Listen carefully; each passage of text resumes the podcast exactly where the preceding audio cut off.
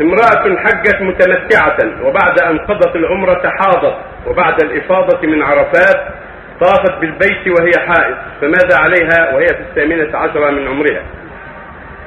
عليها تعيد الطواف، طافت الحائض عليها تعيد الطواف، يعني وصلت إلى أهلها بنية الحج السابق على صعود مكة مع محرمها وتطوف الطواف الحج بنية بنية الحج السابق اللي مضى تطوف بطهارة.